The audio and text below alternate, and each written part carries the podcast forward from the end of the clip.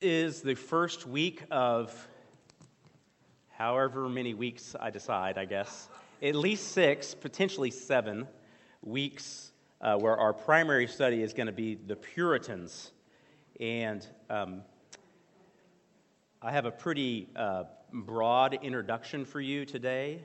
Um, and I also have a significant amount of things to talk about as it pertains to the church in England in the 1500s. And that's what we're going to cover today, those two things. And then next week, we'll take, take even a deeper dive into a survey of the Puritans.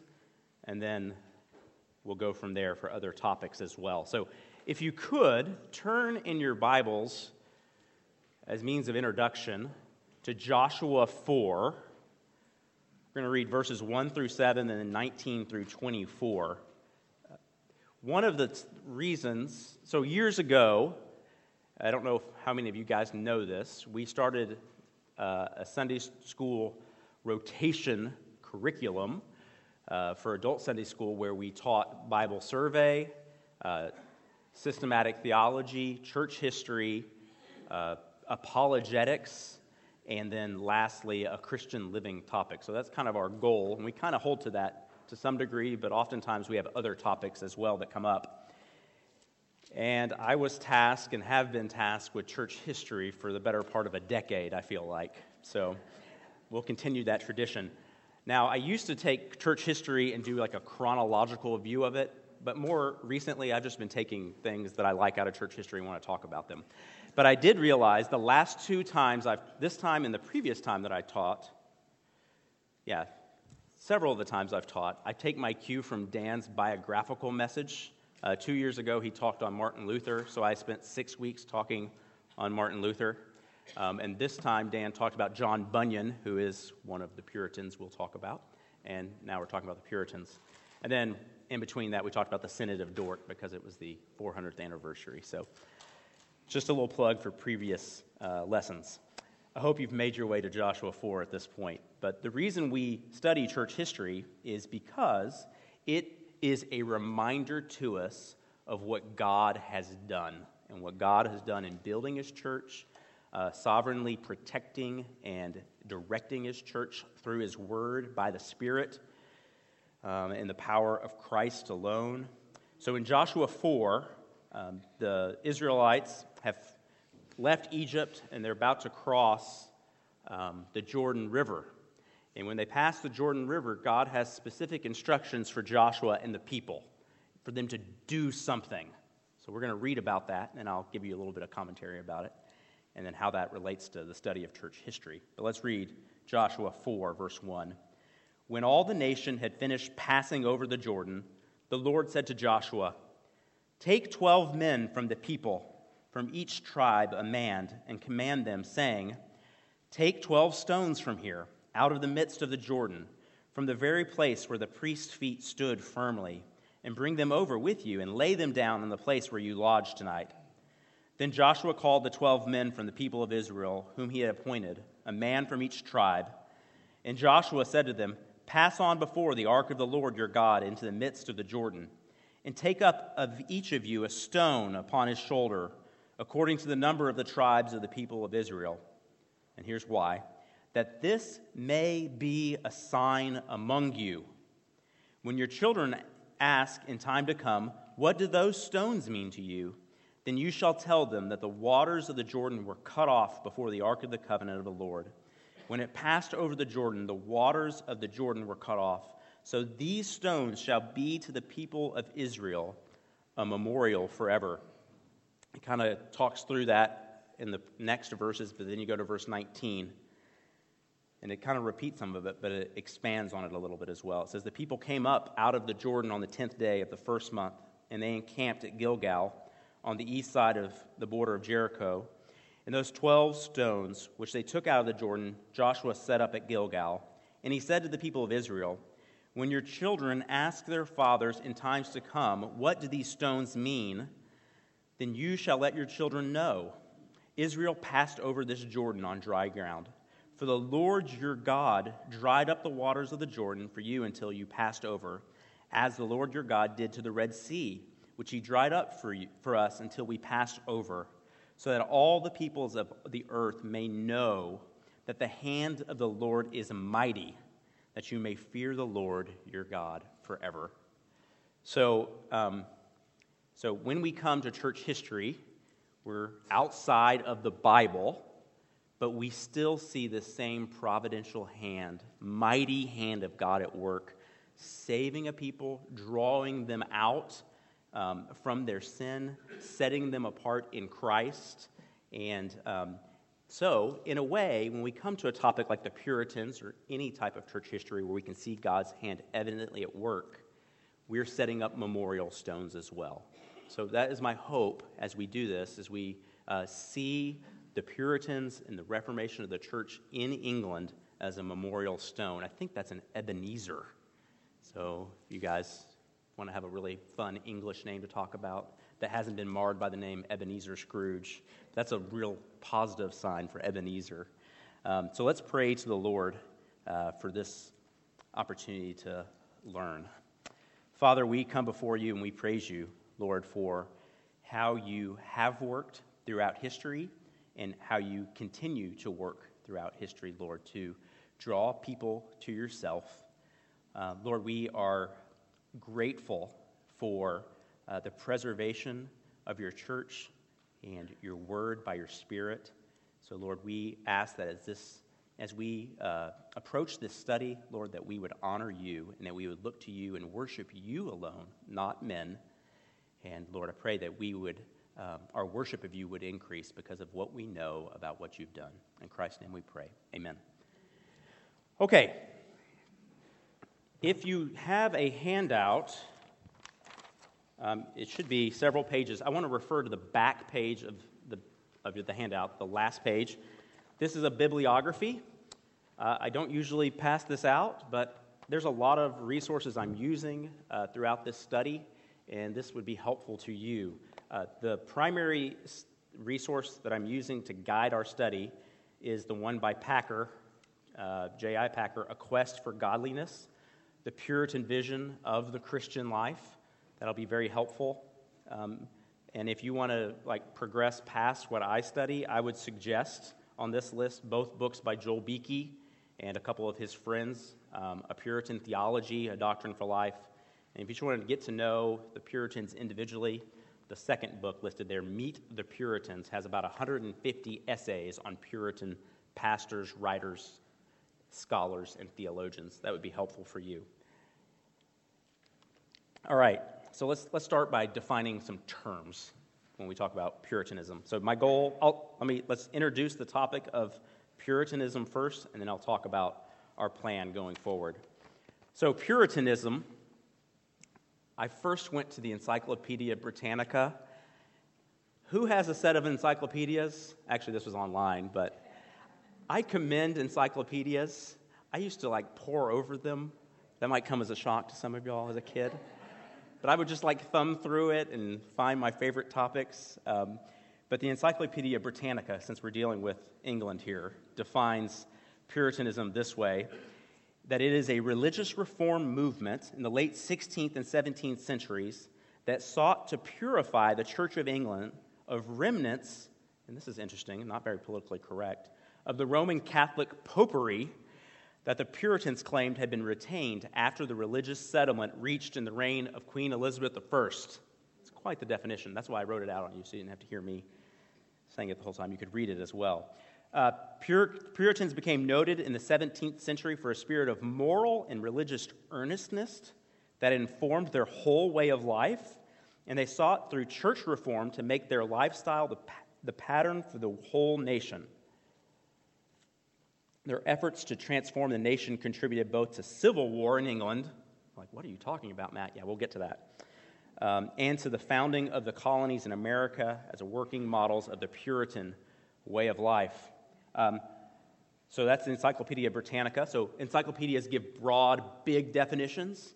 Uh, uh, dictionaries give shorter definitions. So Webster says this that the, the term Puritanism is the beliefs and practices and characteristics of the Puritans, and they believe in a strictness and austerity, especially in matters of religion or conduct. That might be what we think about with the Puritans strictness, austerity, seriousness. Um, I have a very long scholarly definition as well, but I am not going to read that for the sake of time and for you, and I didn't put it on your handout. But let's just talk about a couple things within that definition. The Puritans, for the most part, are um, associated with reformed um, theology from continental Europe, hence Calvin and Geneva. Okay? So they're not Lutheran. So if you start thinking of branches of the Reformation, You've got Luther, who's in Germany, it's the Holy Roman Empire, and then you've got um, Calvin, who's in Geneva, it's Switzerland. It's a totally different area, it's close to France. Uh, so this is who, the, for the most part, the Puritans are connected to as far as their theology. Okay, so that's one thing. Um, it's also within the context of the Church of England. We can't separate that. That's a very important detail. So there's a unique situation that's going on as England is going through the Reformation. So today, I'm going to spend a lot of time talking about the Reformation in England and the impact for that, okay? Um, but oftentimes, Puritan, if you use the term Puritan in theological senses, um, it casts a pretty large net. Um, there's a term in our day and age for Christians, Bible believing Christians, that casts a very large net, and that is evangelical we just say evangelical, and really what we think of are people that are right wing and vote Republican. I don't know. That's what, that's, that's what the media tells us. But a lot of times the Puritans kind of think that too. These are people that were outside or, or desiring change in the Church of England, and sometimes they were nonconformists. And that's not necessarily who we're talking about, but there are uh, people like Bunyan. He's a Baptist, he's not from the Reformed tradition, and he's considered a Puritan. Um, John Owen is a Congregationalist, he's not a Presbyterian like many of the other Puritans were. And there's other gentlemen, uh, John Milton, perhaps you remember him from your um, high school uh, literature classes. He wrote Paradise Lost and Paradise Regained. Um, he maybe had some divergent and unorthodox views about the Trinity. And then a couple other guys as well might not fit in this narrow view of Puritanism that perhaps I'm going to define for you. Um, and actually, the term Puritan was a negative term um, when it was first applied in the day and age of the 1560s. Their opponents called them Puritans. It's probably, you, you might compare what the opponents of the Puritans were calling them by calling them Puritans to someone saying someone's holier than thou. You know, that's, that doesn't give a positive uh, a view of someone. Um, maybe also, you heard the term Bible thumper, you know? Here it is. Here it is, guys. Um, so, yeah, so those kind of things. So, that's, it was a negative thought um, by using the name Puritan to identify this group of people. Yet, the Puritans in themselves adopted it. Um, so, their opponents thought that they were, as they were seeking reform, that they were full of hypocrisy, that they were peevish, full of conceit and only concerned about censuring others. Um, that has lasted through the ages since the Puritan time. Uh, the noted 20th century essayist H.L. Mencken says this about Puritanism. He says, Puritanism, it's the haunting fear that somewhere, someone may be happy. That's a really negative view of Puritanism. So I'm just going to end it at that, and we're not going to talk about anything else because that's frightening. But just, just to refer back to your English classes in high school, um, Russ, that's a long time ago, I know. but who read Puritan works about the Puritans? Who read Sinners in the Hands of an Angry God? All right, so that's that, so we know. So the only thing we know about Jonathan Edwards is that he believed in the judgment of God. Right? That's that's what we know about him. That's what it's great that Edwards was being taught, right? But there's a lot of great stuff by Edwards. Two, who read uh, The Scarlet Letter? Yeah, so that didn't paint necessarily the, the greatest picture of Puritanism in New England, right? So this, there's a close connection of Puritanism to our American heritage. And then you also have to consider the Salem witch trials. You guys remember that? So none of, I don't think any of those three topics on their own paint a very positive outlook of the Puritans. Would you agree with that? Like, oh man, why? Yeah. Why are we doing this, Matt? What's the deal? We're all going to walk around with scarlet letters on our thing. I don't know. Did, you know, Emily and I went to high school together, so anytime I talk about these things, it's like we're reliving going to high school together. It's kind of, there's a fondness and a excitement about it. Uh, next. It's just neat that we can joke about these kind of things. We were sitting in the same class reading the Scarlet Letter and Pilgrim's Progress and stuff. It was fun. Uh, I like J.I. Packer's definition that you have here on Puritanism. Uh, Puritanism was, at its heart, a spiritual movement passionately concerned with God and godliness. And he goes on and says it was essentially a movement for church reform, pastoral renewal, and evangelism, and spiritual revival and in addition, indeed, as a direct expression of its zeal for God's honor, the glory of God, it was a worldview, a total Christian philosophy. All right, so big, two big ideas we have to get from the Reformation. One is the Bible, right? So the Bible is in the language of the people the Bible is the appeal for authority in the Reformation, not the church or church councils or the Pope. It's the Bible. That's one big thing. So that's, that's we've got to remember that. The second one is, is that God is glorified in all that we do. There's not a dichotomy between the sacred and the secular. But in all the things that we do, whether we work, whether we raise our families, we bring glory to God. Not just going to church on Sunday and saying our prayers and, and uh, doing the seven sacraments. That's not spiritual life. Spiritual life is all of us. All of what we do can bring glory to God. So, those two things the glory of God and our pursuit of the glory of God in everything we do in the Bible. All right, so those are two big, and I have my hands up so you can see them. Uh, marks that we have to understand. Okay, next question I have is Who are the Puritans? Uh, all right, so I am narrowing the study, even though I just referenced America, um, to the Puritan movement from 1560 to 1700. Um, our focus will also be in England. So, sorry, America. Sorry, Netherlands. Nathan, I'm sorry. No Scotland for right now. I'm just, just for right now. That's not where I'm going with. Just, just apologizing right now. Um, so we're not going to talk about Edwards. Um, there is Edwards is kind of the last of the Puritans, and then even the Puritan tradition is passed down into men like Spurgeon, Ryle, the Princeton theologians Warfield and Hodge, and even Martyn Lloyd-Jones as well. These guys are all recipients of a heritage through the Puritans. Um, the influential men we will talk about, um, I've added to my list for you guys than what I have. Include the following uh, John Owen, Richard Baxter, John Bunyan, William Perkins, Richard Sibbes, Thomas Watson, Thomas Manton, Stephen Charnock, John Flavel, Thomas Goodwin, John Howe, William Ames, Thomas Cartwright, Jeremiah Burroughs, Matthew Henry, and William Gurnall, just to name a few. There's probably 150 others we could talk about too, but those are the, the heavy um, hitters that we will touch on a little bit and appeal to. Uh, the next question I was going to answer when I wrote my outline earlier this week was why should we study the Puritans? And I had like eight points for that, and we're going to come to that next week, okay? So just remember that. If you want to know exactly why we're doing this, I'll explain that next week. Um, so here's our plan for the next six to eight weeks. Uh, our, like I said, our primary resource is Packer's book, A Quest for Godliness.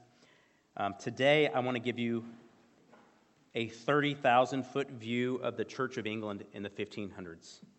Uh, we need to know the environment in which the Puritans became significant.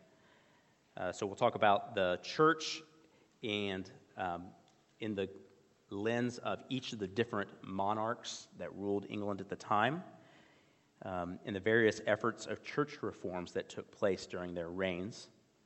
Um, in the future weeks, we'll talk about uh, the Puritans and their writings, and then we'll spend a few weeks talking about the Puritans in specific topics like the Bible and the gospel and the Christian life and ministry.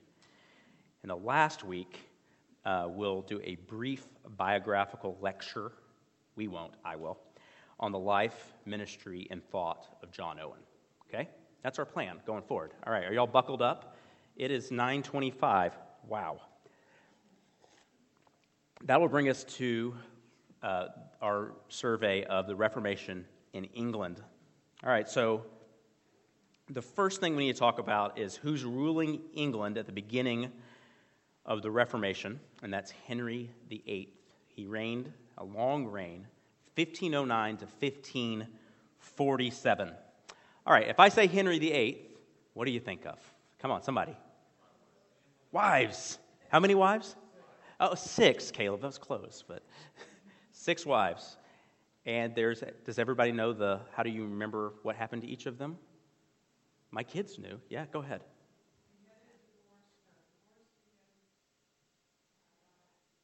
It's close. So it's, yes, divorced, beheaded, died. Divorced, beheaded, survived. That's how you know what are the outcomes of each of his uh, wives. So that's so Henry the, Henry VIII had six wives, and we'll talk about why he had that many wives as we go forward. Um, but during Henry's reign, so it's 1509 is when he begins his reign. Uh, monumental event in church history is 1517. That's when Luther um, um, nails the 95 Theses on the door the Wittenberg Church in Germany. Uh, so that is going on during Henry's reign. England is a Catholic country, like every other country in Europe was. Okay, so reign ruled by the Catholic Church. But England has a unique geography. It's an island. Probably thinks of itself pretty independently. And if you're the king over England, you probably think of yourself pretty independently as well. And he did. Um, so England has a unique role within the Roman Catholic Church. However, one of the first major impacts that happened during the time of the Reformation was the translation of the New Testament by Erasmus in Greek. So, the original Greek language by Erasmus. Uh, Erasmus is from the city of Rotterdam. I can't remember what country that's in. Netherlands, maybe? Uh, but for a period of time, he comes to Oxford and is a teaching fellow and a scholar at Oxford. Um, so he has influence in England. So when he produces his Greek New Testament, uh, people start reading it. Um, also, after Erasmus's Greek New Testament, um, which he has different translations on some texts than the Latin does that the, the church held to. Um, quickly after Luther's 95 Theses were posted at the door at Wittenberg, they were, you remember we talked about this, when the printing press was invented in the late 1400s, Luther's ideas went out like, like crazy. Like in countries as far as England, within a month, his 95 Theses were in England. Um, but Luther doesn't stop writing just those things. In the subsequent years after 1517, he's writing treatises against the practices of the church, uh, one of which is called the Babylonian Captivity of the Church. And those um, works that he's writing are being printed and mass produced. I mean, we can't even understand what that means because we live in a world of I have too much information for this lesson, but just information is being disseminated at an unparalleled rate than ever had been done uh, because of the printing press. And um, so Luther's books make their way to England. Henry VIII is a devout Catholic. So as people are reading Luther's books, Luther is setting up uh, opposition to the Catholic Church uh, the, the heads of the church in England and Henry VIII are saying, burn Luther's books. So they make it a law to burn the books of Luther. And I don't know if you know this, but most times when people are telling someone not to read something, so either burning a book or don't listen to this music or whatever, people tend to listen to the music or read the book, even when they're not supposed to. So the ban on those books by Luther actually caused um, more people to read Luther's books because they needed to find out what they said. Um, there was a fertile ground for Luther's theology and thought, though, in England, and that's because in the late 1300s, early 1400s, there's a guy. He's one of the forerunners of the Reformation. He's the morning star of the Reformation. His name is John Wycliffe. And John Wycliffe had a lot of uh, Reformation type ideas in his theology. One of the main things John Wycliffe did, though, was he took the Latin Bible, and this is why we have Wycliffe Bible translators. Uh huh. He took the Latin Bible and translated it into English. So, whoa. So his followers continued up until the 1500s, and they were called the Lollards. So the Lollards are the followers of John Wycliffe. So when Luther's ideas are coming, they're like, hey, this sounds like Wycliffe. What Luther's saying sounds familiar. So there's a fertile soil for the seeds of Reformation in England already. Um, you might know about the White Horse Inn that met in Cambridge where they talked about Luther's work. Um, one scholar I read said there was so much Lutheran theology and beer being drunk at the public house at the White Horse Inn that they called it Little Germany. You'll remember Luther's wife was a beer maker. Um, so that, these, are, these are the things that are starting Reformation in England. So nothing major just yet. There's one man uh, prior to 1550 that stands out in the Reformation of England, and that's William Tyndale. Um, so we'll talk about him. He was born in the city of, uh, or he, as he grew up, he served in the city of Gloucestershire, um, where he served as a tutor, and he devoured. And he, you know, God gifts people uh, specifically for tasks that are unbelievable. They have amazing natural ability. William Tyndale has amazing natural ability when it comes to languages. Um, he devoured Erasmus's Greek New Testament, um, and he started picking up on ideas that were different than what the church had been teaching when he read that. Um, you might remember the story that he argues with a Catholic scholar over dinner at the home of his employer, and um, he already has this desire to translate the Bible into English, okay, from the Greek New Testament. And he told this scholar that if God spares his life, for many years, I will cause a boy that drives the plow shall know more of the scripture than you do. Listen to you, Catholic scholar. The guy that's out here driving the plow is going to know more from you because he's going to know God's word. Um, and that was his goal, was to translate the Bible. What differentiates Tyndale from Wycliffe, like I said, Wycliffe translated from the Latin. So carrying over from Wycliffe is a lot of um, uh, I guess there's, there's transla- a translation of a translation of a translation, right? So you lose some of the meaning. And he's actually bringing over a lot of uh, terms from the Bible that weren't part of the original in the Greek.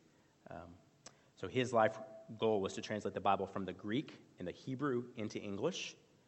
Um, Wycliffe also didn't have the benefit of his hitting the printing press and being able to be disseminated uh, through the land. 1526, Tyndale completes his New Testament translation.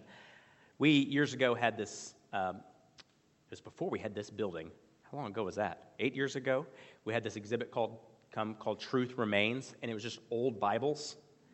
And um, one of the things I think maybe was the, the, the prize Bible, I mean, it was like Bibles from like 500 years ago, but one of them was a uh, Tyndale New Testament and it was like a it was like this big, uh, so small but thick.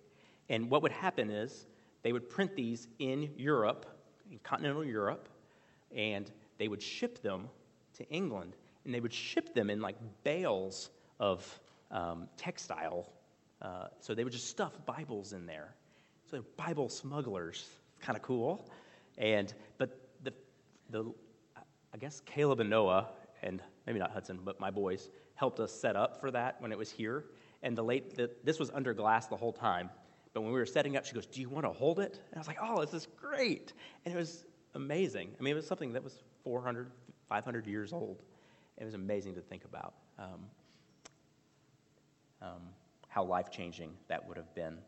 So, in his New Testament translation, um, his words, some of the words that he used to translate changed from what the Latin Bible had said. Instead of the term do penance, he used the word repent. All right, that, that changes something for me, right? Okay, I'm supposed to repent, not do penance. Charity was replaced with love. Priest was replaced with either senior or elder. Confess was acknowledge. And church was congregation. So th- think about those type things. Um, church is the Roman, the church. It's the Roman Catholic Church. There's nothing else. Uh, so they are dictating what things are. Um, charity versus love implies doing something, like in order, I need to be giving in order to love. Um, doing penance, it's an emphasis on uh, my work. Um, priest versus elder. I mean, a priest is uh, someone that makes sacrifices for you. So the priest in the Roman Catholic Church is, you know, with the Mass uh, leading the sacrifice of Jesus again. Um, this is different. This is, these are groundbreaking translations that he did. So all these are undermining the Roman Catholic sacramental system. Roughly 17,000 of these Bibles were smuggled into England. England had about two and a half million people at the time. So 17,000 Bibles in the life of, of William Tyndale were smuggled into England and that of the two and a half million people, probably not that many could read.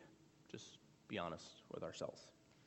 Uh, 1534, he revised his New Testament. He also added the Pentateuch, the first five books of the Bible, and several minor prophets as well. His translation was banned, and when it was found by the authorities, it was burned. God's word was burned. Um, the genius, I, I would commend uh, John Piper has done several, probably 30 biography messages. The message on William Tyndale is worth your listen or your reading. You can read it as well. You should, it's amazing. The statistics about um, the words, the amount of words that Tyndale used, his, his, and how they've lasted to today, as far as it's just groundbreaking in the study of linguistics in the English language. Uh, 90% of what um, Tyndale said in his translation was used in the King James Bible, so which was about a, 75 years later that it was uh, formed. So he, he was a gifted linguist. Just even the, the, the, phrases that we take uh, so much for granted, just that we say in everyday speech, like, hey, am I my, am I my brother's keeper? It's Tyndale. Um, shepherds abiding at night, Tyndale. You know, all these type things. It's I mean, obviously the original language is saying it, but the, the, the beauty of the English language, too, he helped with that. Um, just Bible translation helped form modern languages. It's like the key to German, French, and English. Okay? Bible translations are key. 1536, he was in Brussels. That's where he had set up his uh, ring of smuggling Bibling, smuggling Bible group of people. Uh, he was arrested. He got tracked down by the English authorities in Brussels, and he was killed, executed uh, for his treasonous act of translating the Bible into English. His final prayer was, Lord, open the King of England's eyes. And he did. And then they closed again. But so that's Tyndale. I think I've taught on Tyndale one other time, and I think I did an entire uh, class on Tyndale. So that was 10 minutes. So this is still under the reign of Henry VIII. Um, Henry was a devout Catholic. That's my next point here. Henry the Catholic. 1521, so four years after Luther, Luther is a bull in the um, barnyard of the Roman Catholic Church and he has been cast out of the church. Henry is quite the scholar, writes a book called A Defense of the Seven Sacraments in, opponent, in opposition to Luther. And he earned the title Defender of the Faith. And then he married a woman by name of Catherine of Aragon. Catherine of Aragon is from Spain. Spain is Catholic, so there's a un- uniting of Catholic Spain and Catholic England. Um, Catherine was initially betrothed to Henry's brother, who was supposed to be the king, but he died. Uh, they actually got married. Uh, so then, once uh, he died, they wanted to keep that alliance. So Henry married Catherine. However, that was a, just remember this part, that was a violation of standard law at that time in the church. You couldn't marry your brother's wife. Um, and some would even argue at that time that there was scriptural evidence for that. But at the time, the Pope gave a special dis- dispensation. The Pope saw the advantage of England and Spain being united through marriage. So he, he granted a special dispensation. Just remember that special dispensation. Um, however, Catherine disappointed Henry because she did not bear him a son, and he badly wanted one, so his line would continue. So then he appeals to the Pope and says, Hey, let me nullify this marriage. The dispensation that was given by the previous Pope was wrong, it's against church law. So let's just erase that let me marry somebody else so I can have a son. Um, the Pope, who loved the alliance between Spain and England, did not want to upset Spain and did not grant the special dispensation. So Henry gets to work. Henry the scholar, he unleashes. Let me think here. One more point before that. The, the, the uh, ruler of Spain at the time was Charles V. He also was the Holy Roman Emperor. So he, he's the Holy Roman Empire, which is close to Italy, where uh, the papacy is, and Spain under his control. So the, the Pope does not want to upset him. Uh, so Henry still desires to divorce Catherine. So he gets his team of scholars to identify some opportunity for them potentially to uh, nullify this marriage. First thing they come up with was what I mentioned earlier that, that it violated church law and it needed to be corrected. You can see how that is scary, right? Is that the whims and the, the needs of the political, of the de- political issues of the day. But also, his scholars deemed that Peter actually founded the church in England prior to the church in Rome. I don't know how they figured it out, but they determined that. Do you know that Peter went to England? I don't know. I don't either. Um, so, because of that, that placed the Church of England as authoritative over the Church of Rome. And who should lead the Church of Rome, the Roman Catholic Church? Henry, because he's the supreme over the Church of England. In 1533, his new bishop, Archbishop of Canterbury granted the, the divorce. So the ties are severing between the Roman Catholic Church and the Church of England. This is not doctrinal. it's not because the Pope is placing his authority over Scripture. It's not because there's an issue with justification by faith alone. That's not the reason this is happening. It's all for political or um, the future uh, reign of Henry's heirs. 1534, the Act of Supremacy is passed, which made Henry, or whoever the monarch was, the head of the Church of England. Um, but this break from Rome did not mean that Henry had embraced the Reformation of Luther. Um, yet, really faithful Catholic leaders weren't going to be submissive to Henry. They disagreed with this. So the people that were placed in power with Henry ultimately were Protestants. So think about Henry's sinful, power hungry actions and how God's using it to build his church. Um, Henry's second wife, who he marries, um, forgot my names here, Anne Boleyn. Um, actually, Catherine does have one child, just so y'all know. Her name is Mary. Put that in your head. Mary. His second wife is Anne, and quickly she became pregnant and Unfortunately, though, she had another daughter, and that was Elizabeth. Unfortunate for Henry. Um, but she was found to be unfaithful, which might not be true. Uh, but those charges were created, and she was beheaded. And then his third wife was a woman by the name of Jane Seymour, and she produced his male heir, Edward. But she soon died after um, Edward was born. So that's the context. There's three children born to Henry Mary, Elizabeth, and Edward.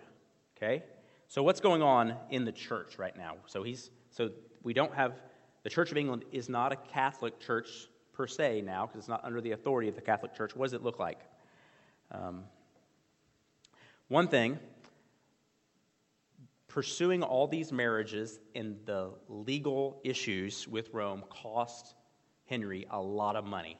So it was a very big deal for him. So the first thing he did was dissolve the monasteries, seized all the land and the buildings where all the monasteries were, so where the uh, monks and nuns lived.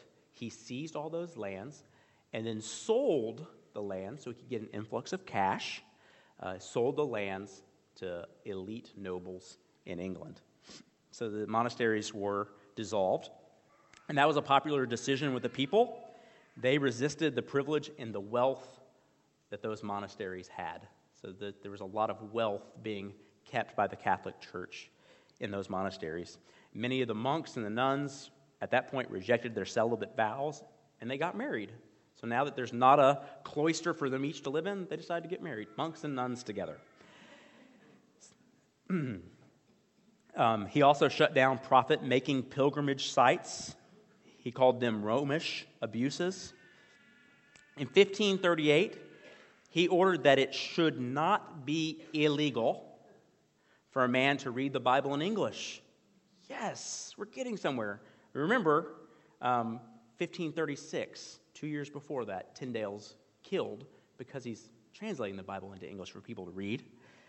But 1538, it is now legal for a man to read the Bible in English, and they actually encouraged Bible reading, which set off a Bible reading revolution. Uh, people came to church to read. In each church, they actually placed a Bible in English, and people flocked that could read, or went with people that could read, if they couldn't read, to listen to someone reading the Bible. All right, so I, I always give this example when I think about this, and it's just I have a shelf at home. It has 25 Bibles on it, different, different versions. My kids have four or five Bibles. I mean, the, we just need to let that sit in the weight of not having God's word accessible, and now that it is accessible. I mean, just first should say, God, thank you that I live where I live and when, because I have access to it.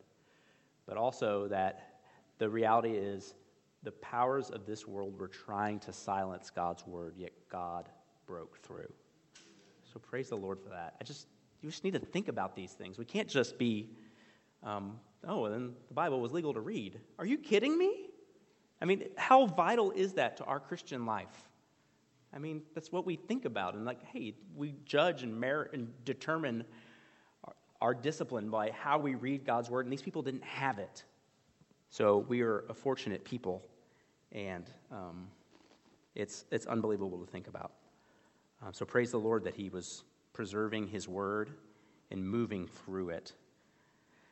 Um, the priests, there were, there were still priests overseeing these churches, accused the people of reading the Bibles instead of listening to their sermons.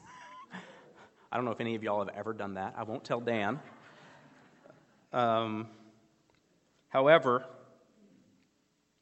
if the evangelicals or the Protestants of the day were excited about the reforms taking place because of Henry, he was quick to dash their hopes. He was an impetuous man who changed his laws often. Oftentimes, he changed his laws. So, I've named three women he married. Well, he married three others. So, another one got beheaded, and another one died, and then another one survived when he died. So, um, those women, as they became his uh, wife, his spouse, each had different sets of influences. And sometimes they'd be more Catholic, sometimes they'd be more Protestant. And so he went up and down. So we don't trust in kings. Um, in 1543, actually, Henry banned all unauthorized Bible exposition. So if you weren't within the Church of England, you couldn't teach the Bible. Um, and all private Bible reading by the uneducated was not allowed. Okay, what does that even mean? How does somebody even legislate that or investigate that? But if you were uneducated, you couldn't read the Bible. Okay.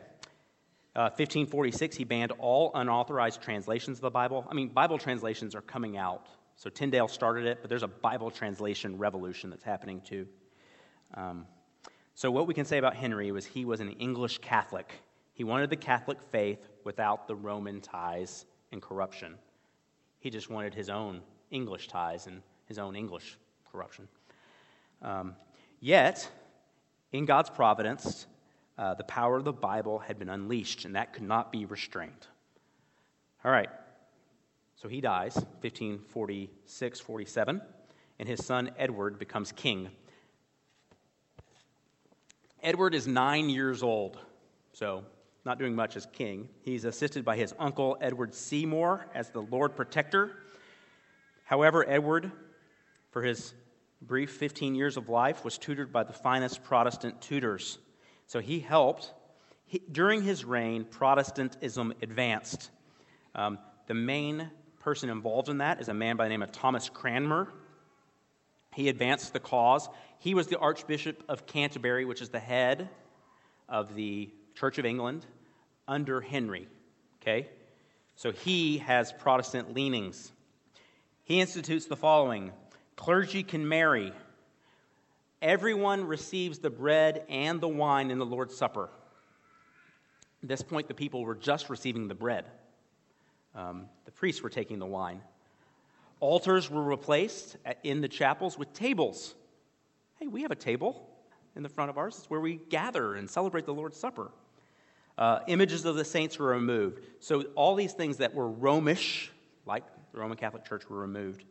Uh, instead, when ministers were ordained um, into the Church of England, instead of them receiving priestly garments, they received a Bible in English. How about that? Um, uh, Cranmer wrote the Liturgy of the Church of England, which is beautiful. Uh, in 1549 and 1552, he has two different versions. He enhanced one in 1552. Uh, it's the Book of Common Prayer. It's English, it's written in English, not in Latin. The liturgy of the Roman Catholic Church was in Latin. Um, and it was evangelical, so gospel truths. The 1549 one was less evangelical, and then as time was going, he made it a little bit more forceful.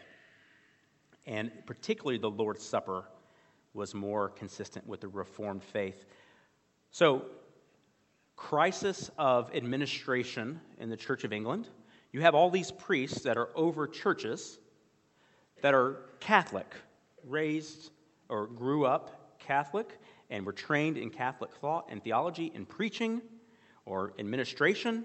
So, what do you do?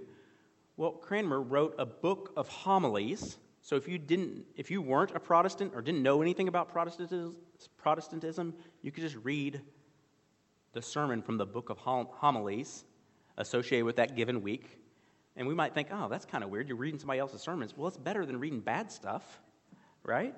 So he wrote a book of homilies for those pastors who had not been trained, and there was an emphasis on preaching.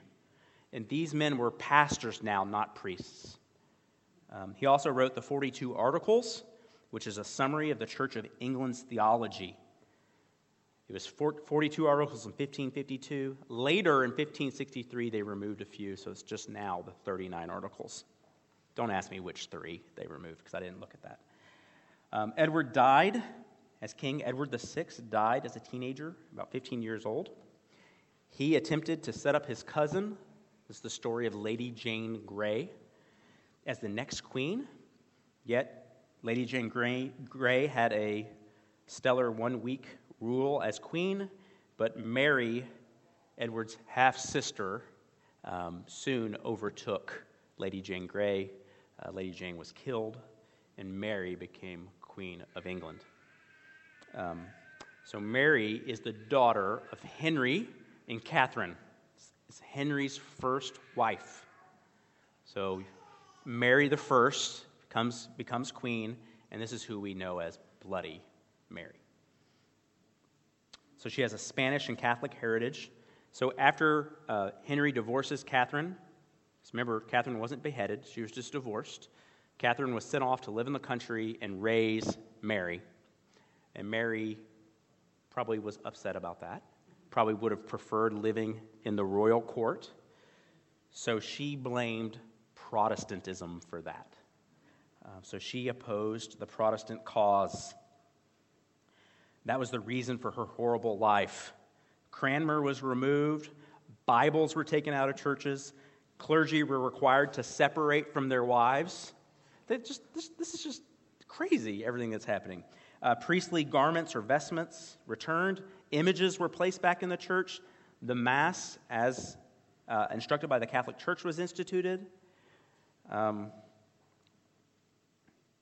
those who bought the former monasteries and church lands were not required to give those up if they agreed to attend Mass. And most notably, she persecuted Protestants. Um, she married, interesting here, Philip of Spain, who has since taken over as the King of Spain uh, for Charles V. And Philip is noted for the Inquisition in Spain. So she's thinking, oh, I can adopt some of Philip's methods here in England. Uh, many Protestants, fearing uh, persecution, fled. They left to the continent and they went to Geneva, which is where Calvin is, um, which is huge for the topic we're really talking about, which is the Puritans. Um, that would be the theological education that was needed for the Puritans who would come to prominence in the next 50 years. Um, in Geneva, uh, the Geneva Bible is published. What's neat about the Geneva Bible includes study notes. Just think your MacArthur Study Bible, but from Geneva and John Calvin. And so that was has reformed theology study notes. Uh, and most troubling to the Catholics was that it include it identified the Pope as the Antichrist. So that might have been a, a shot, a shot over the bows, but Officially, over 300 Protestants were publicly killed in Mary's reign. Um, that does not include those who just died in prison uh, during the time that she reigned. Um, this painted an awful picture, though, for the Roman Catholic Church in the eyes of the English people. Um, so, 300 like pastors and preachers and teachers of God's word were killed. So, I mean, you know, you kind of think about that and you're like, hey, 300 that didn't seem, I mean, we're living within 100 years of, you know, 7 million Jews being killed. That's a big number, right, by Hitler. But 300, it's a big number. I mean, it's the systematic killing of the people that were teaching God's word. Um, Mary, however, died without an heir. Um, you should read the story of Latimer and Ridley as far as uh, martyrdom and the one thing I'll tell you is Latimer and Ridley, faithful men uh, that, were, that died for their faith, burned at the stake. And Ridley, for some reason, the stake was burning very slowly. And it was really, really, it's awful to read the pain that he experienced. but Latimer said this to him as he was dying, because he was dying faster. He said, Be of good comfort, Mr. Ridley, and play the man. We shall, we shall this day light such a candle by God's grace in England, in England as I trust never shall be put out. and that is the candle of the gospel. I would say in the world it hasn't been put out. Potentially it's been extinguished in parts of England. Interesting though, Thomas Cranmer, uh, the most important reformer after Tyndale, in my view, at this time, um, He's arrested by Mary, and he's given the option to recant, and he recants. So, this, okay, Latimer and Ridley, that's who we all want to be. If we're like put at the stake, we want to be these guys. But I found something in, in, in Cranmer that is helpful. So they come to him, and he's in prison, and they say, Will you reject your faith? And he's like, I want to live. That's not noble. That's, that's, that's but I'm wondering how, off, how many of us, me, would be Thomas Cranmer. Um, so he is freed, but they, a condition of his release was you not only have to recant privately, you have to recant publicly.